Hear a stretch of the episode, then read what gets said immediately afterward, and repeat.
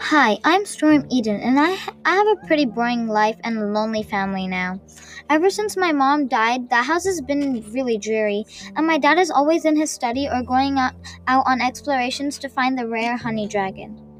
My older sister is always busy cleaning, and my younger sister is no fun, and she doesn't want to play with me anyway.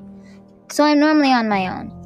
I had a magical pipe that my mother gave to me, but it brought a curse into this world. I have beaten Dr. D Wild and and he's uh, and he's ve- really evil. He wanted the pipe, but I had the chance to throw it into the water just in time, and just like that, he had died. I do think my life is boring, but at least it's safe from evil now. I think.